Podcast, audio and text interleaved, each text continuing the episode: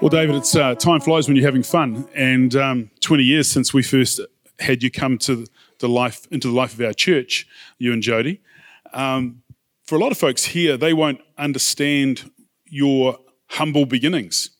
Uh, before we get you to speak to us today, do you want to just refresh us with your story as to how Steiger came to be, and even tell us where the name Steiger came from? That would, yeah. Well, um, hello everybody.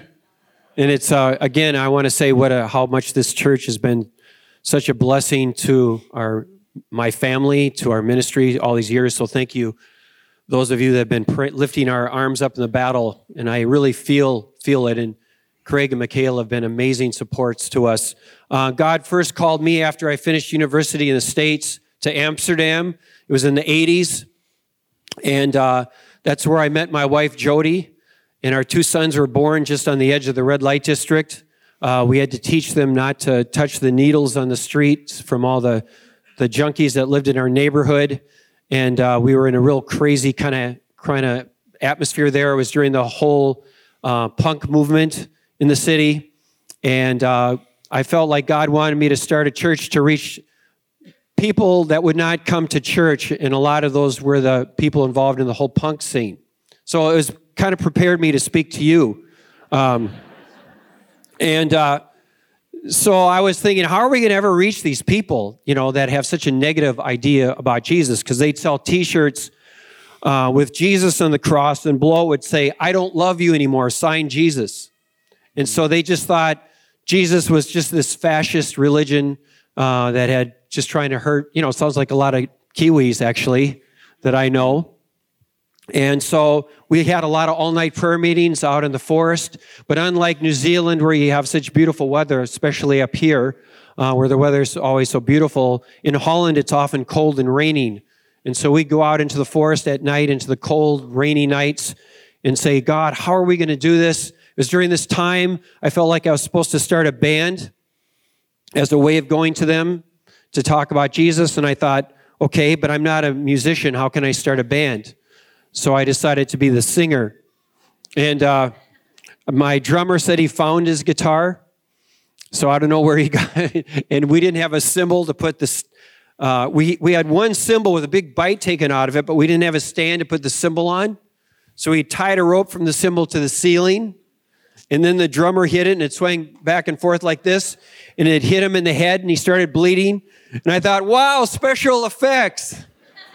And... Uh, Anyway, God gave us this way of going to their clubs to present Jesus to them because they would never come to church. And at the same time, we started uh, started a church on an old boat behind Central Train Station in Amsterdam, and the address was Steiger uh, Steiger fourteen, which means Pier fourteen in Dutch, and that's mm. that's a very quick explanation how we started. And now it's grown and evolved into what we uh, reaching the global youth culture, which is this this. Uh, secular humanistic world we live in today where people no longer have um, even the most basic ideas about Jesus and about truth. I mean, I was talking about this morning how people now think that things are uh, like facts. There's no such thing as truth. It's what you feel, how your sex is no longer your um, biology, but what you want it to be. Uh, how suicide now is one of the second most causes of death in the, in the United States, which is, I know it's been a problem in New Zealand for a while, but now it's a worldwide epidemic.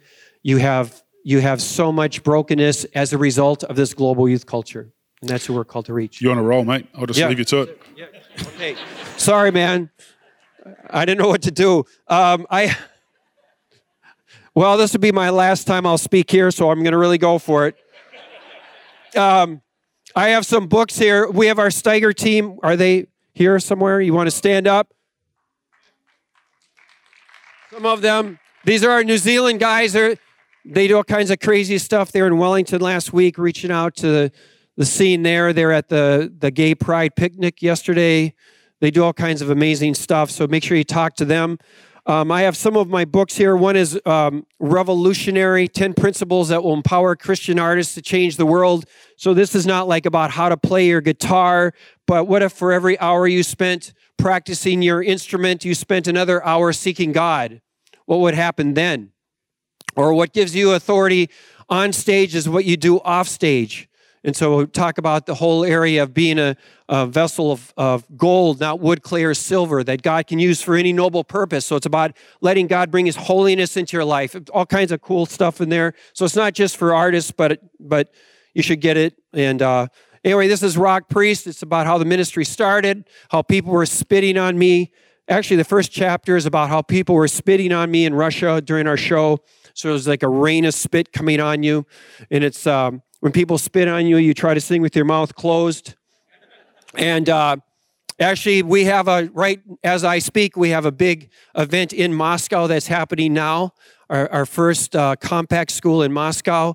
We have we have an, a, a, just a move of God in Russia. It's unbelievable. Every almost every week in twenty different cities in Russia, Ukraine, Belarus, Kazakhstan, places where it's illegal, except for Ukraine, it's illegal to preach. And they're doing it. And we're seeing amazing things happening. Some of you need to be involved with this. If you go to our table, you can find out how. This is a, a book my son wrote, Ben. I have two sons. My son Ben wrote Jesus in the Secular World. So if you're interested in, in how to reach this postmodern secular world we live in now, you should get that book. This is a podcast that we do. This is Chad Johnson. He's from Nashville. He worked with some of the biggest artists artists in the music industry. Uh, this is Luke Greenwood. He's our European director. Um, that's my son Ben. He's the he's the creative director of my band, and that's some homeless guy um, that we're trying to help. On our podcast, uh, our last podcast, we had Brian Head Welsh from Korn. I don't know if you know his story. He's one of our a regular con- uh, contributor to our podcast. We're going to have Cy Rogers, who I don't know if you know who Cy Rogers is. He's like probably one of the biggest experts in the world today about the whole transgender confusion thing. And we just talk about how do you as a how do you as a follower of Jesus today live in the world we're in today, and how do you bring the love of Jesus to people? So I so I check out our podcast. It's every week on you can get it on iTunes and wherever you can find podcasts. Um, So we just did a tour with my band, No Longer Music, a few months ago in Colombia. So I want to show you the video because I still am in a band. I've been doing this for one hundred years, but I'm still in a band. Why not, right? Yeah? So you ready? All right, so here go. Here we go. Colombia needs Jesus. Hundreds of thousands of immigrants have crossed into the border fleeing economic crisis in Venezuela. Tensions and violence continue to escalate between police and immigrants who are viewed by many as a danger and economic burden to the country. A heavy presence of cocaine continues to foster gang violence and drug addiction throughout many areas. Until nineteen ninety-one, the Roman Catholic Church was recognized as the state religion. Today, an ever-increasing majority view God and the Church as legalistic traditions of the past. Still, many are desperately searching for hope. No Longer Music started as an outreach to punks in Amsterdam in the eighties. Since then, we have traveled all over the world and used music and theater to present the gospel outside of the church. two thousand eighteen ended with a twelve-day, ten-show tour of Colombia, and the results were amazing.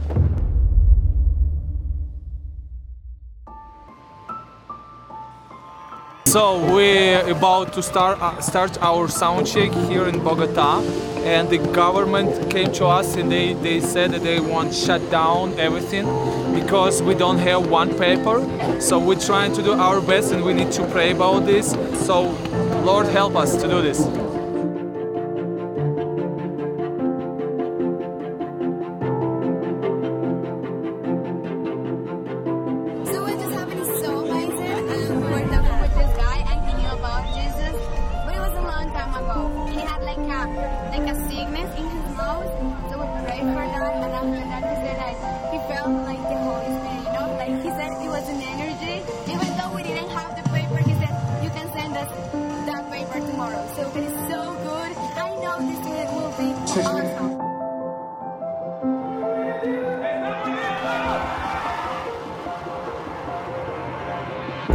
saw these three teenage guys sitting on a bench.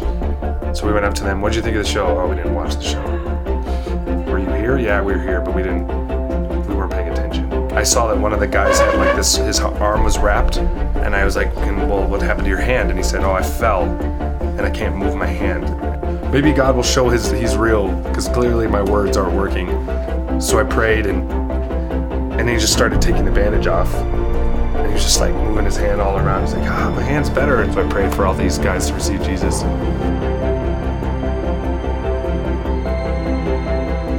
We were created by a passionate Father who loves us, and he still heals people.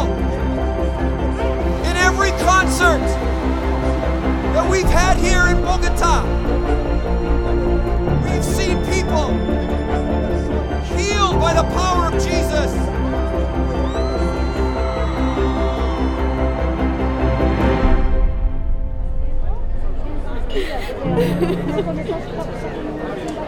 Dos jóvenes venezolanos y me robaron el bolso con todas mis cosas. Tenía mi sueldo recién puesto en la cuenta de ayer.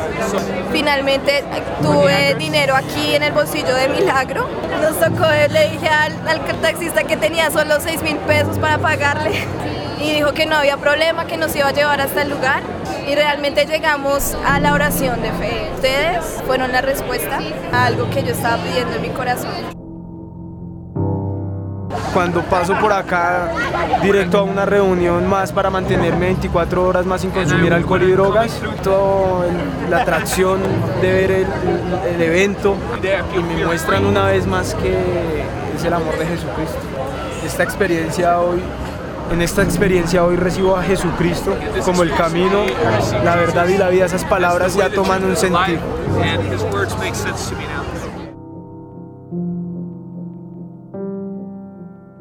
Lo más impactante es que el show sea en la calle y no dentro de una iglesia. Y creo que son unos valientes por hacer eso, además. Me han invitado muchos seguidores y la verdad soy apático porque no me gustan las cosas de Jesús por muchas cosas que pasan en mi juventud. Pero venía en el transporte y sentí una pasión en mi corazón muy grande. No sabía qué ocurría dentro de mi corazón, la verdad.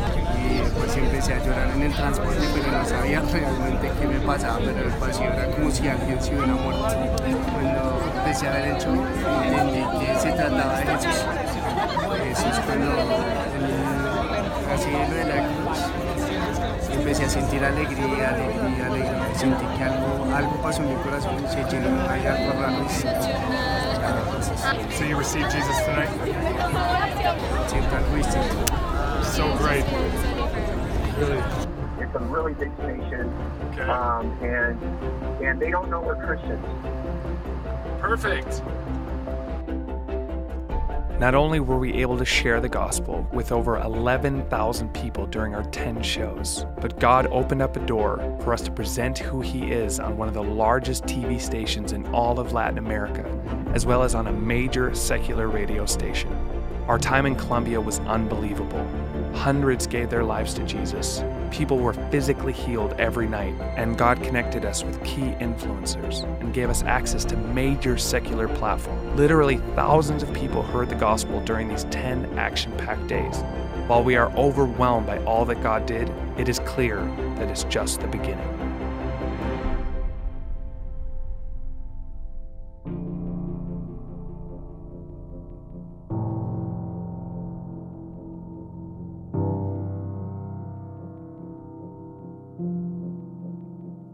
So we had an amazing time in Bogota.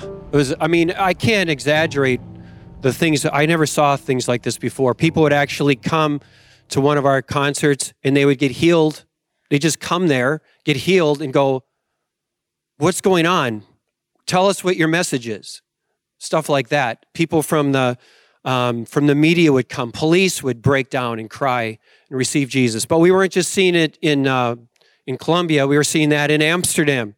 We've had, we're doing big, big street outreaches in Amsterdam. We're seeing these cynical uh, Dutch university students breaking down people, I mean, just things that are not supposed to happen. We're seeing it everywhere. And so God is doing amazing, amazing things. And not and obviously, he's not just doing amazing things over there. He's doing amazing things here in New Zealand. Jesus is powerful here too. And I think if there was ever a time where we needed to see the power of Jesus in New Zealand, it's it's today. And tonight I'm going to unpack that more. So I'm going to get more into that. How can we see the how can we see God's power more in our in our life? I'm going to be able to get into the weeds of that more tonight. But uh, I, it reminds me of when the, one of the first times I came here, uh, we were invited to play at Auckland University at a student club, and they said, would be cool to have a some a stupid Christian band there so we can make fun of you. So we thought, okay, that sounds good. So we go we go to uh, play at this club, and their intention was to to mock us. And while we were playing, the presence of God came so strongly that the bartender couldn't hold his drinks behind the bar, and people were weeping at the bar because of the presence of God. That was at, at Auckland University. Or we had this event on the Kapiti Coast in New Zealand, and there's a guy driving his car, uh, and all of a sudden he said he felt like a magnetic force made him turn the steering wheel of his car into the parking lot where our event was taking place. He came in right during the preaching, and he came forward and he fell to his knees and he gave his life to Jesus. That was in the on the Kapiti Coast in New Zealand. Jesus is powerful, right? That's why we follow him. He's powerful. And uh, I am just being so challenged pers- personally by this, you know, because Um, I can't go on, you know, I can't just live. I, if he's not real and powerful, what am I doing? So why am I even doing this, you know? And so I'm just really challenged by this.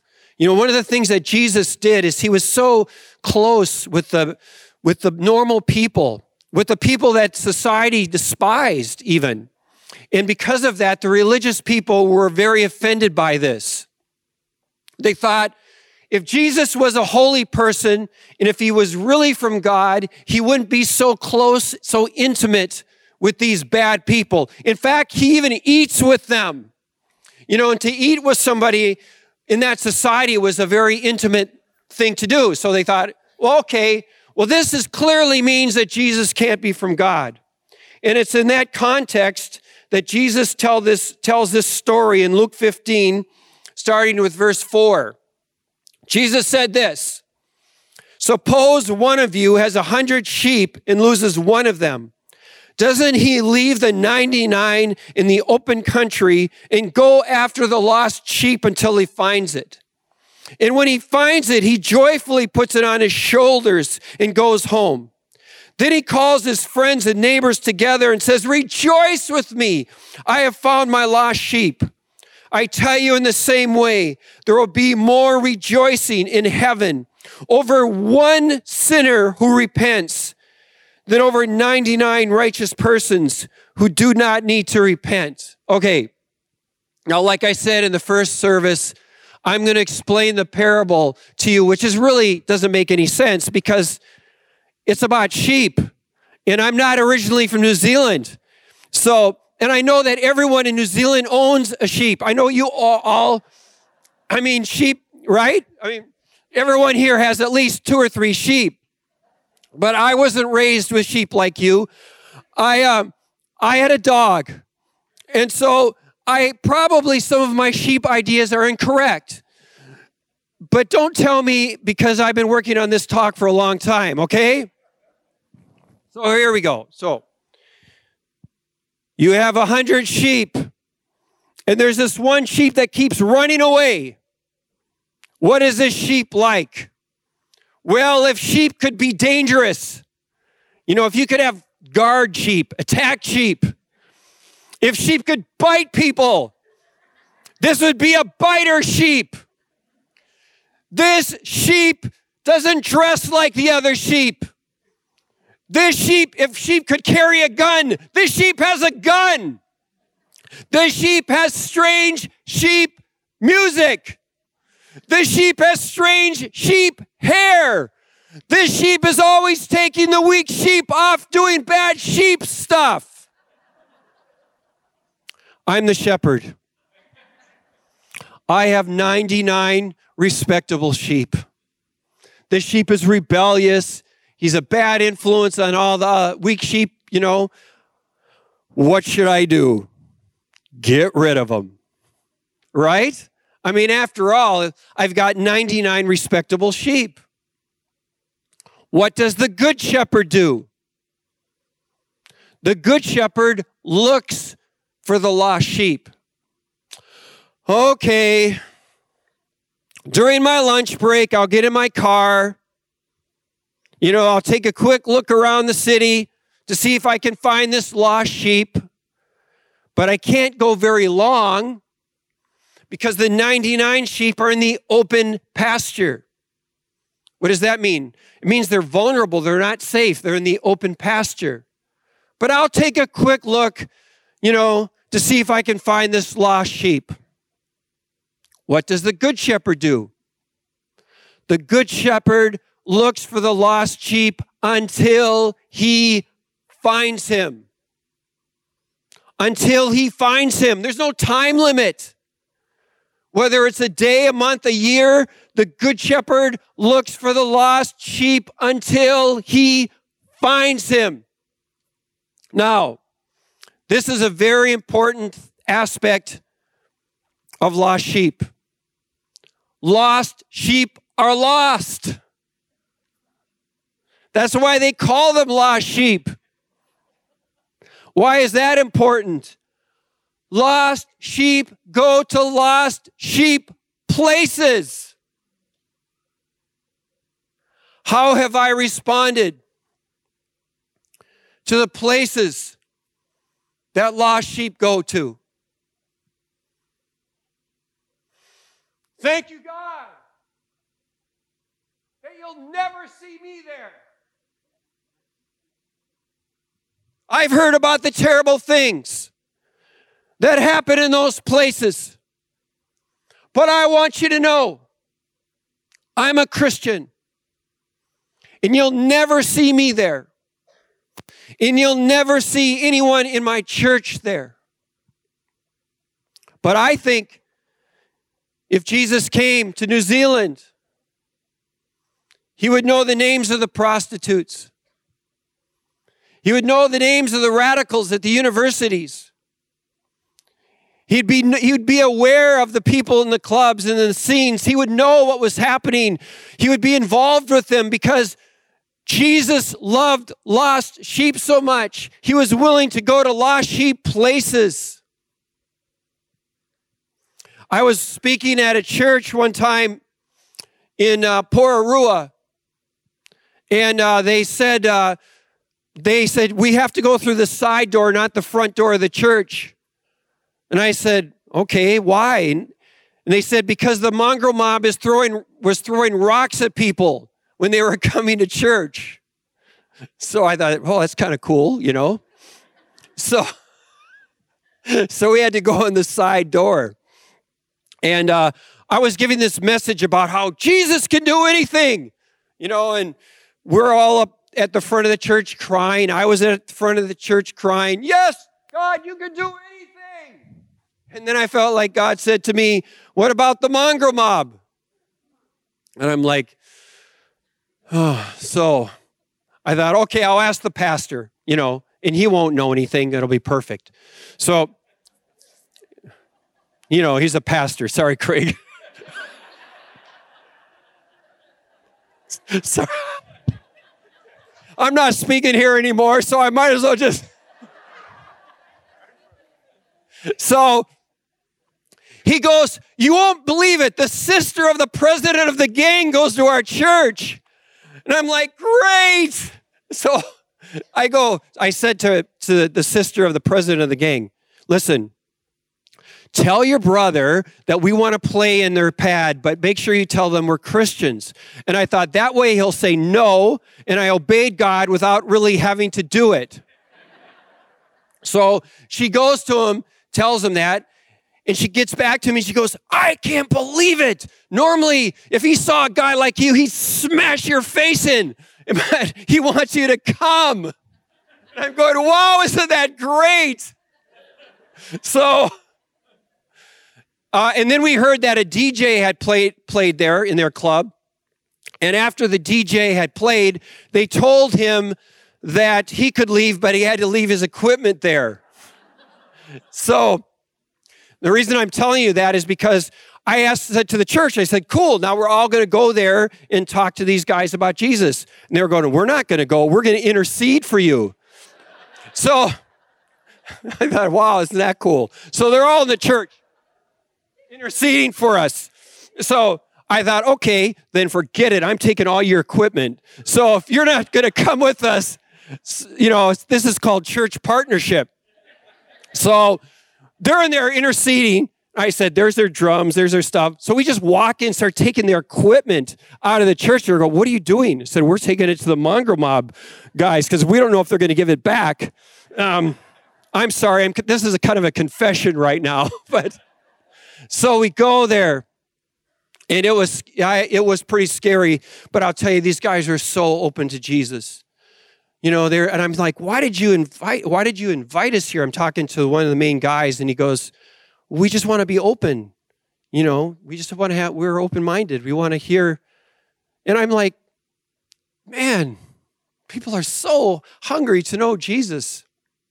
I'm for for for when we first went to Amsterdam, we worked in in the heart of the red light district. And in the red light district, girls, prostitutes sit behind windows. And men walk on the street like they're shopping to pick out the girl they want to be with. And so there's this one girl who was sitting behind, behind the window that really wanted to know about God. And so my wife, Jody, I would go with my wife, Jody, and I'd stand on the street, and then she would go behind the window to talk to this girl. Men would walk by, and they'd see my wife behind the window, and they would co- come to the conclusion that my wife was a prostitute. No, I have to tell you, I did not like men looking at her, looking at my wife that way. But I had to understand something. If my wife was going to show God's love to that girl, she had to be willing to be mistaken for a prostitute. You see, if you reach lost sheep, you're going to be called a lost sheep yourself. What did the religious people call Jesus? They called him a drunkard. In Amsterdam, they would have called him a junkie. They called him a glutton. They called him an, a, a sinner, an immoral person, because he was so willing to go to the lost sheep. What do you do when you find that sheep? You stupid sheep. I left behind ninety-nine respectable sheep looking for you, you know, sleeping out in the cold and the rain. And if you're really angry, you eat the sheep.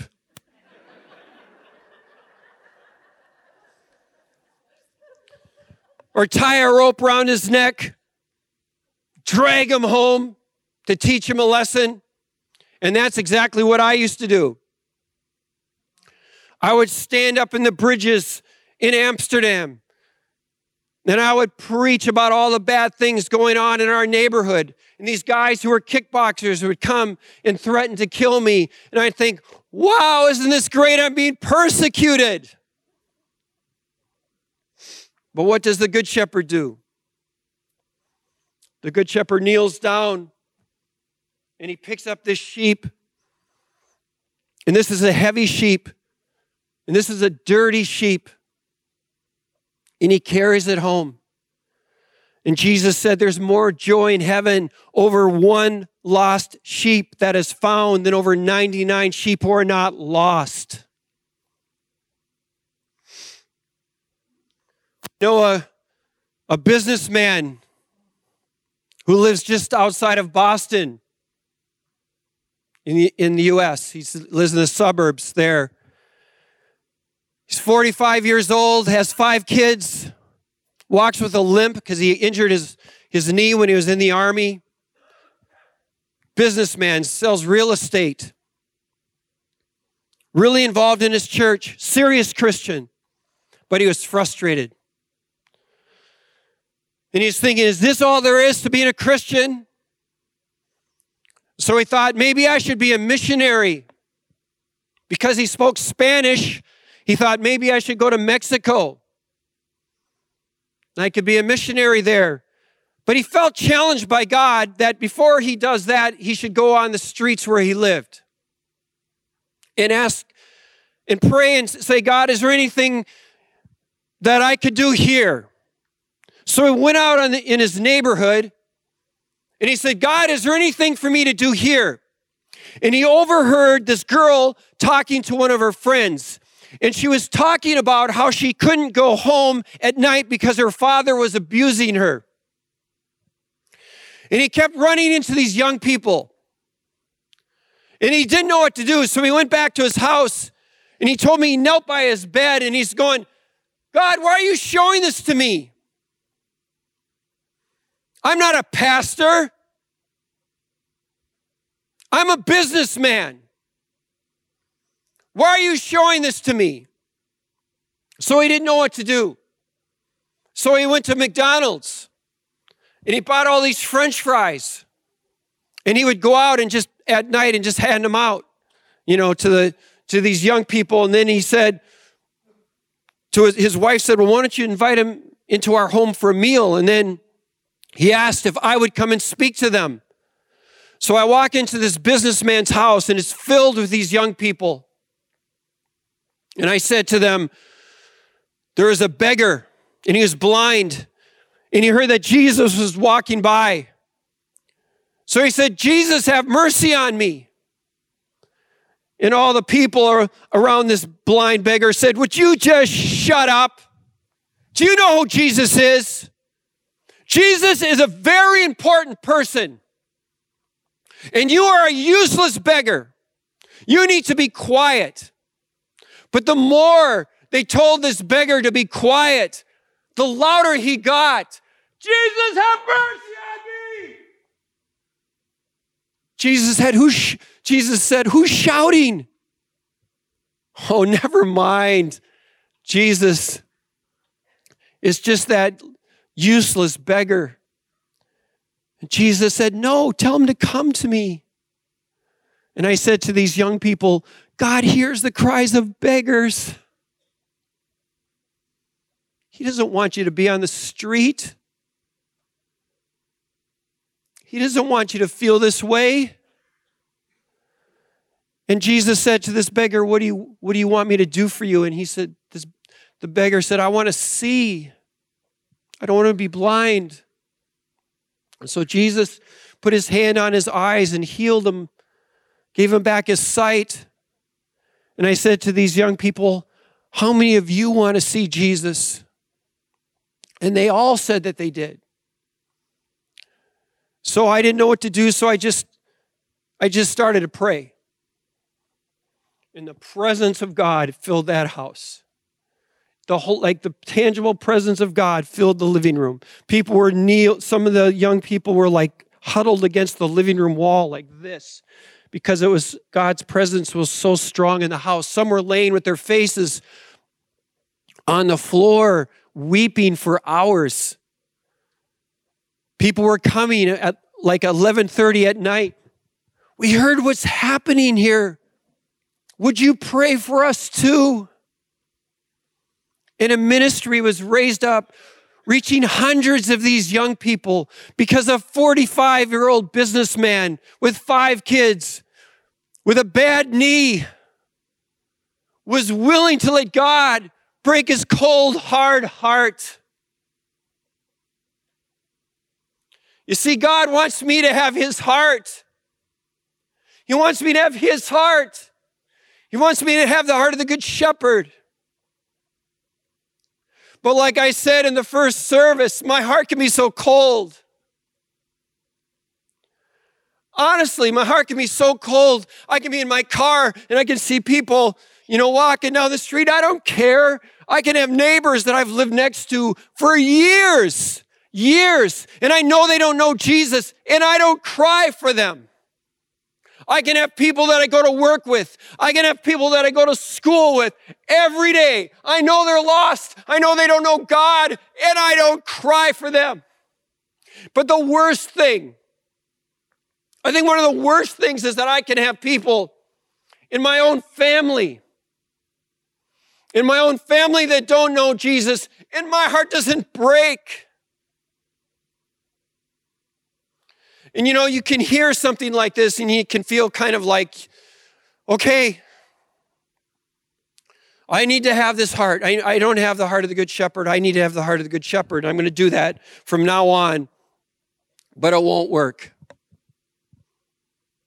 It won't work, will it? I mean, I can't, we can't change our hearts. I can't change my heart. So that's not going to work. But there is something I can do. I can repent.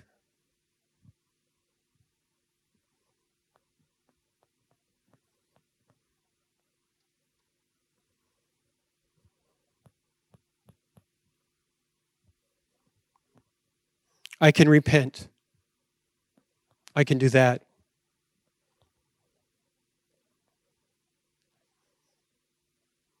I can say, I'm sorry, Lord, that my heart has been so hard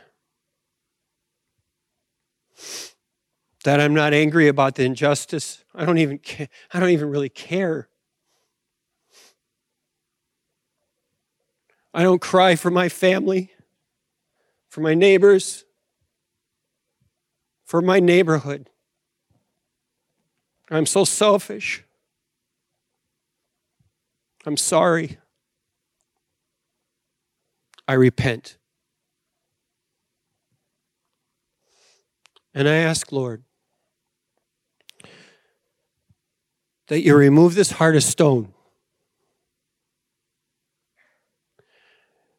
that you'll take it out of me, and then you'll put inside, put it, give me a heart of flesh. That you'll give me this soft heart again. And maybe, like me, you need that. Maybe you're here this morning and you know you're, you just become a nice domesticated Christian and you need to be broken again with God's heart. And so, if you feel like this message was for you this morning, then I think you should respond. And I think it's not enough to do it in our, I was thinking, do I have people just stand or whatever? But I think it's important to respond physically because it's a, it's an act of repentance. And if you feel like you need to repent this morning, then I want to invite you to come up to the front of the church with me and kneel. And if it's hard, if you can't kneel, you can come up to the front of the church and stand. But if you feel like the Holy Spirit is asking you to repent, then just come. Come now. Let's do that and ask Him to give us God's heart. Let's do that. If you need to come, just come now.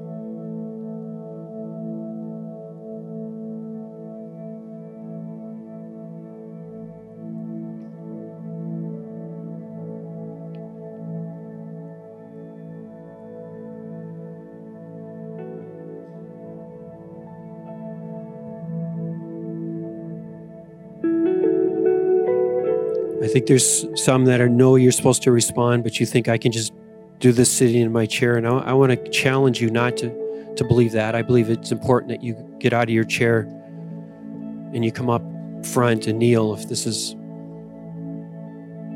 if you're convicted this morning. It's not good enough to sit in your chair, I don't think.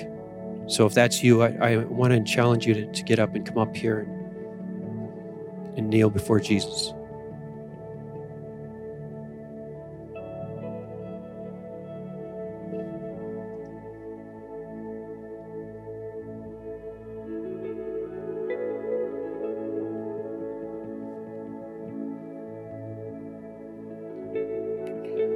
Lord Jesus, thank you that you are not like me.